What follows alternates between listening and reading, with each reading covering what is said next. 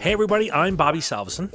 And I'm Michael Monaco, and together we are the Hazmat Guys, connecting the hazmat community near and far with knowledge, insight, and real world examples in an effort to make your job just a little bit easier and safer. Now, let's take a minute to hear from today's sponsors. Mike, pop quiz. What is the standard go to method for emergency decon? Uh, that's pretty easy. Wet decon, right? Well, you know, you're not the only one that may be thinking that, but it's actually dry decon. No, no, no, no. How many times have I heard dilution is the solution to pollution?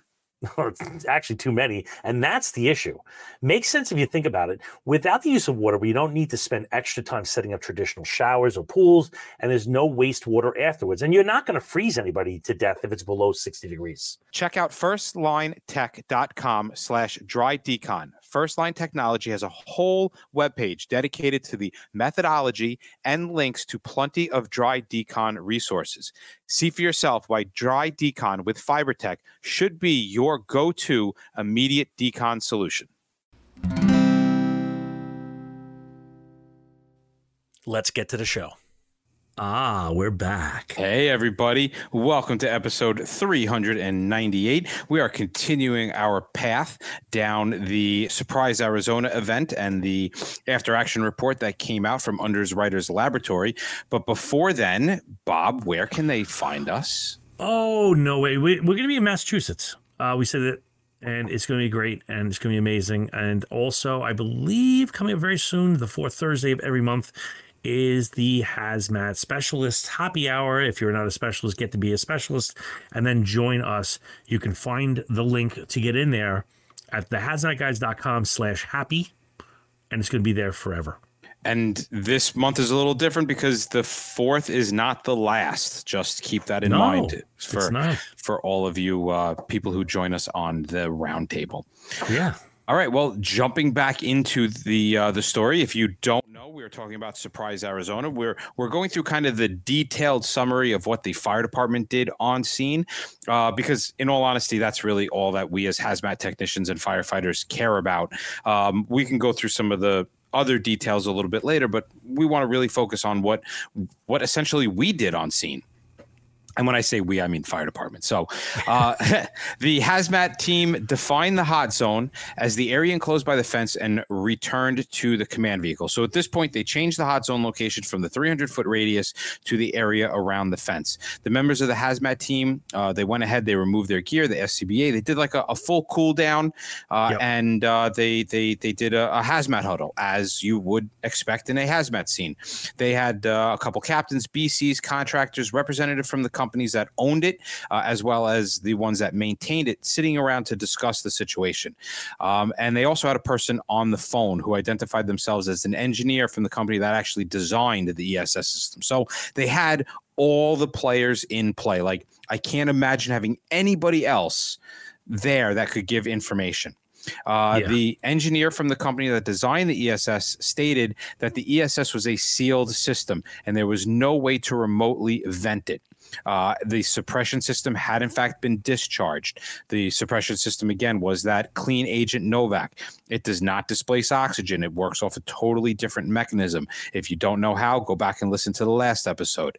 Um, uh, the captain of engine 193 was most concerned about the elevation, the elevated levels of hydrogen cyanide in the white vapor gas. Now, they don't get into why they were concerned about it.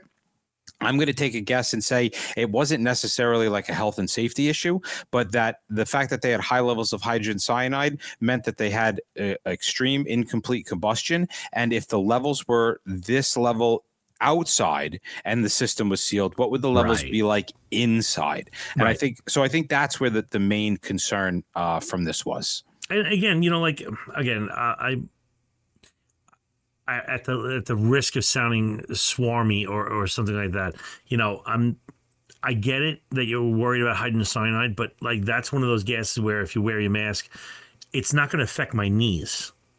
Right. Like it's all down on the ground. So like the fact that I'm standing is is good. It's a positive thing. So again, you know, whatever.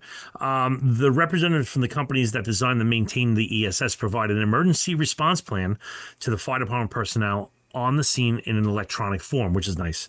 Um, they produced a document that stated the purpose, quote, to provide first responders with the awareness of a typical but not exhaustive risk and hazards related to ESSs during the potential failure scenarios, close quote. This document did not provide guidance to first responders related to interacting with the ESS during the, the during a cascading thermal runaway event or fire, or information about the potential for an explosion hazard associated with thermal runaway. The personnel from the companies that owned, designed, and maintained the ESS were unable to provide any guidance beyond that included in the emergency response plan document. Do you know why, Bob?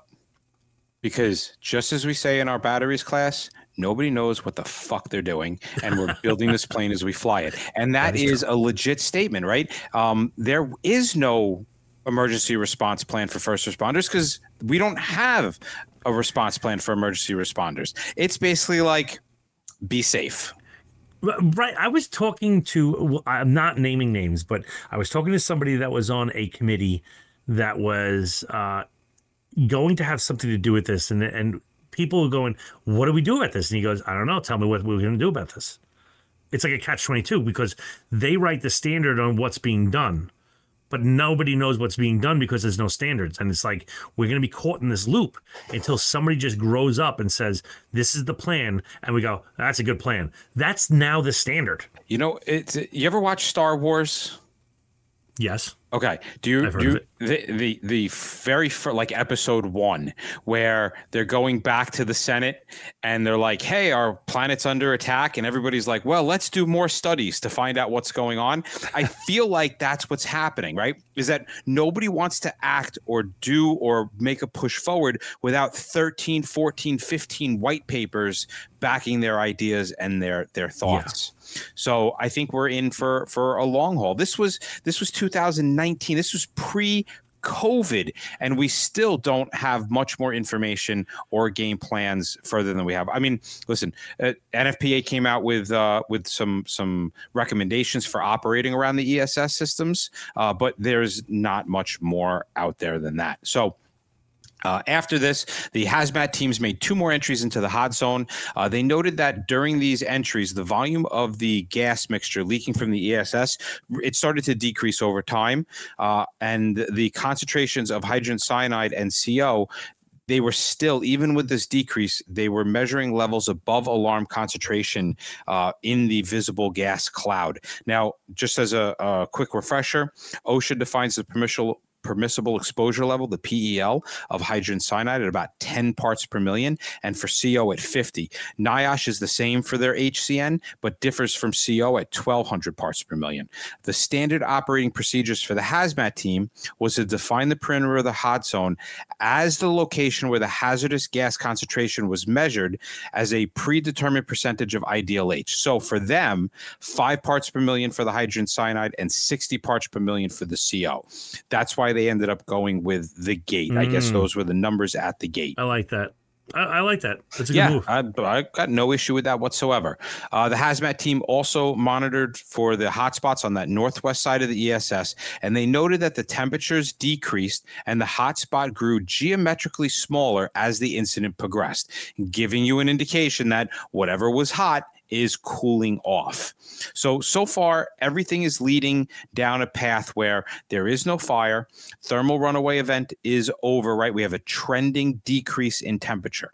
So, you know, I, I, I see nothing wrong with the action so far. So, a conference is held with the hazmat team, all the people that were there, everybody. The hazmat team would enter the hot zone, conduct a 360 measure the gas levels in the hot zone. And if they measure levels that would deem safe, the hazmat team would open a door to the ESS to assess whether the active fire was present. To protect the members of the hazmat team, a hose line manned by uh, a company would be positioned by the entry door. If the structure flashed when the door was open, they would not directly attack the fire in the ES, but would let the flow of water protect the hazmat team as they retreated out. This is a great plan. This is a great plan. Protect the people and allow the ESS to burn. That was the plan. That is a great plan. Uh, and I think, and I think that the fact that they had that even saying, "Hey, listen, this is what we're doing," bonus. I love it, and this well, is what I recommend. Let it go. Yeah, hundred and ten percent. Let it burn. But it's interesting, right? This is the con- so. Just to reiterate, the conference was held with everybody. Yes, they said right? If it if it starts to burn, we're going to protect the hazmat team. That means that the company, the manufacturer, the installer, and the maintenance crew, none of them thought that there was going to be an explosion. Right. An explosion and wasn't even on the table. They also said that if there is no fire, let the door stay open and allow hazardous material, hazardous gases, and vapors vent to, out of the ESS while periodically checking on the gas concentration all personnel agreed on the plan and two possible courses of action.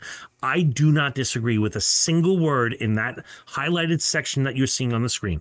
That is excellent, good moves. Yeah, with a hundred percent, hundred without a shadow of a doubt. Now, one of the things that we had been told uh, during somebody else's evaluation of this uh, was and something that I had talked about in our battery class was why are they opening the door to begin with? Like, why are they going in? Why are they making entry? Like, because sometimes the fire department just got to do fire department things. They do, without a shadow of a doubt, right? But the the the the phrase, and I've repeated this phrase, you know, it was a barbed wire fenced in area that was a lock under lock and key padlock.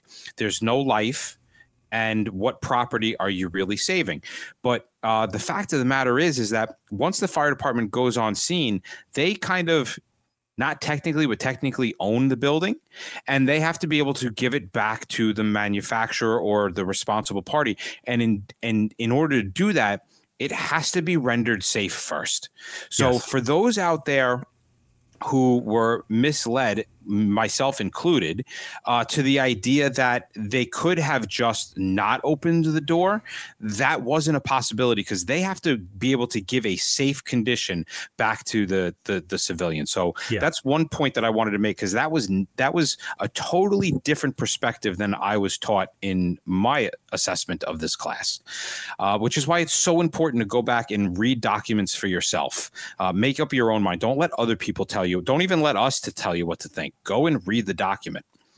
Uh, the hazmat team made a final entry into the hot zone. They reported back to the to the BC that the uh, HCN and the CO concentrations measured outside the ESS were in fact at safe levels. Again, indicating to them when you put all this evidence together, it's an indication that the the the the the the emergency is on the decline. Hey, listeners. The Hazmat Guys have some great news for you and your organization. We are really stepping up our brand of in person training in addition to the great content you get on demand. Now, we know what you're thinking, but this is already incredibly great stuff, and how could it possibly get better? All I can say is wait until we're in front of you. When we gather the best of the best from across this planet and even beyond, and assemble an instructional cadre that is seriously second to none. And now we have a ton of ways to help you, your team, or your organization get to a level that makes everybody proud. From subscriptions, on demand, hybrid methods to full in person goodness. You can contact me, Bob at thehazmatguys.com, to schedule a call and find a solution that works for you. And every participant of an in person class gets a free one year premium subscription, which sounds pretty good. Hmm. So contact me at bobthehazmatguys.com and get some more information. The captain determined that opening the southwest facing door rather than the southeast facing door would minimize the potential of the exposure of the fire department personnel and civilians gathered outside the hot zone to the north of the energy storage system. The captain removed the key from the south facing door in an attempt to open the southwest facing door, but found the key did not unlock the southwest facing door. The hazmat team returned to the southeast facing door of the energy storage system and prepared to open the door. Right. Which okay, I get it, and I and I understand that. Oh, we got we got things that can open Shit up any happens. door. But you know what the thing is? Like, do you really want to go and start forcing doors on something that has a potentially flammable gas on the other side? I don't know if I would. No, I, no, you know, not when you have a cowboy Not when you have another source of entry. Like, just really, if Yeah, that's just- your concern, hey guys, move out of the way. We're going to open this door. Right. So, engine uh, captain directed a forcible entry firefighter to open a door. The captain measured the temperature inside with a TIC, and the white, white gas vapor immediately poured out of the open door while the hazmat team continued to monitor conditions and monitor the ESS. So now I, I have they are there are images that we're showing that were extracted from a video recorded on the scene as the door was opened and then are displayed here you can see that the captain in the red helmet and the forcible entry firefighter in the yellow helmet just prior to opening the door the hose line is there in the hot zone preparation for opening the door and you're going to see about five seconds after the door is open uh, this picture was taken five seconds after the door was open dense gases and vapors can be seen in the image below so you can see them opening the door and this is we just go through this kind of quickly mike Yep. Because it's calling about figures. So we'll we'll show you the the the um let's just go to, to the next one. You can see them opening. They just talked about this one. You see the vapor coming out. That's quite a bit. You cannot see the guy's feet. Where you are at, you're at 22 seconds. I, I'm just at four uh, the image 412. I'm just showing them. 412, you're above. We Yes. just talked about that, and you can see they open the door and you have a, a vapor, a clear vapor cloud coming out. And so let's go back and talk about figure 413. Figure 413 is the 22 seconds after they open the door. Now, guys are stepping back, and actually, in this image, you can see them uh, holding a thermal imaging camera. So they're, you know, they're doing everything they're supposed to, right? They they open the door, they're letting the toxic stuff come out, they're checking everything uh, with a TIC uh, to make sure everything was good. And he actually was able to scan and look at the whole thing and didn't see anything of any kind of uh, major major exceptions i guess would be the the the, the right word. Uh, when they were scanning it they did notice a rounded top object with the TIC. Uh, for some reason during the the process they kind of maybe thought that that was indication of a of a, a prior deflagration event.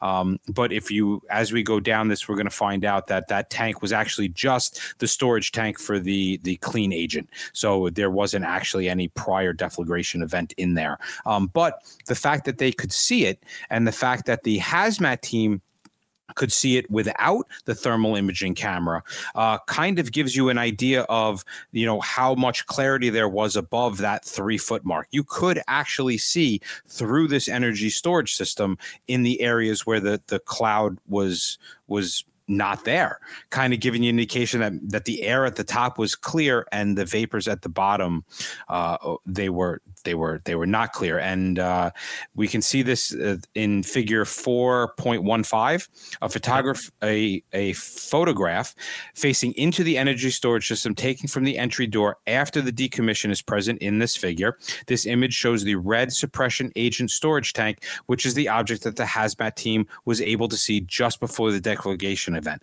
I think i think this is important because it like would you think anything was going to happen in a Conex box that you could see clear across to the other side No, no no, no, I wouldn't. And that's the that's the uh, the danger of being a hazmat is that you don't always see what you can't.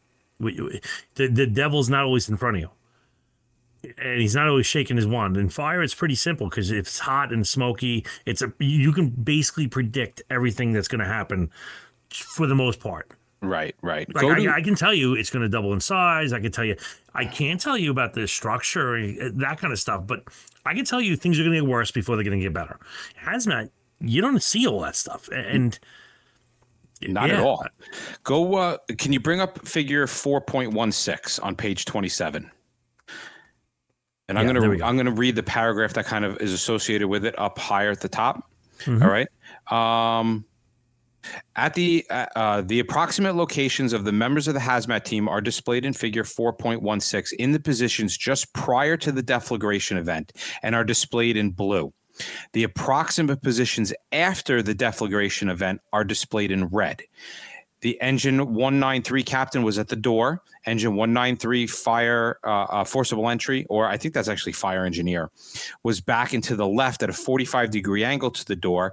HM 193 firefighter one was to the right of the door with the multi gas meter, and the hazmat 193 firefighter two manned the hose line at a 45 degree angle back to the right of the door. So you can actually see where these people were standing in the beginning and you can see them in the end. You can see, holy crap, that one guy 73 feet from the door. He was blown through a chain link fence 73 uh, feet past. At the moment of the deflagration event, the firefighters outside the hot zone described hearing a loud noise and seeing a jet of flame extend at least 75 feet outward to an estimated 20 foot vertical from the southeast facing door. In this event, the engine captain uh, and the engine firefighter were ballistically propelled against and under a chain link fence that surrounded the ESS. So that's their their hot zone. The 193 captain came to rest approximately 73 feet from the, the opening door beneath the bush that had ignited during the event. So 73 feet away is where he landed, and he also lit the bush on fire on the way out. The, Holy cow. The engine 193 firefighter came to rest approximately 30 feet from the opening of the door, and the hazmat 193 firefighter was projected towards the transformer and a distribution box to the east of the ESS and remained within the fenced in area. So he basically got blown into stuff, and he, you know, he, you can't go through a a, a distribution box. He just kind of hit it and laid there. Uh, mm-hmm. the entire hazmat team lost consciousness in the deflagration event. The event also dislodged or removed the SCBA face and the helmet from all of the hazmat team members. That's insane. It, it it it is like this is there is nothing in here that would have indicated to me whatsoever. Oh my god, this is going to explode. Just flipping through this, and now we got some pictures of equipment removed by the fence. You can see like just shrapnel on the fence. Right. There's a hood. That's a hood yeah, laying a hood. there at the, at the, fence. Like it ripped the guy's hood off as he went through the chain link fence. Uh, 4.18 kind of shows the the bow in the door. Yeah, and you can see, see, that that distribution box half blown through. And I like 184 because it kind of gives you an idea of what the hot zone was, right? They don't really describe the distances, but you can see that that the chain link fence is maybe what would you say 20 feet, 25 yeah. feet from the door. Yeah. So that, that's pretty pretty significant. And in 4.19, this is where the bush where the the, the captain was found. Holy cow. Like the SCBA tank distance. was removed during deflagration.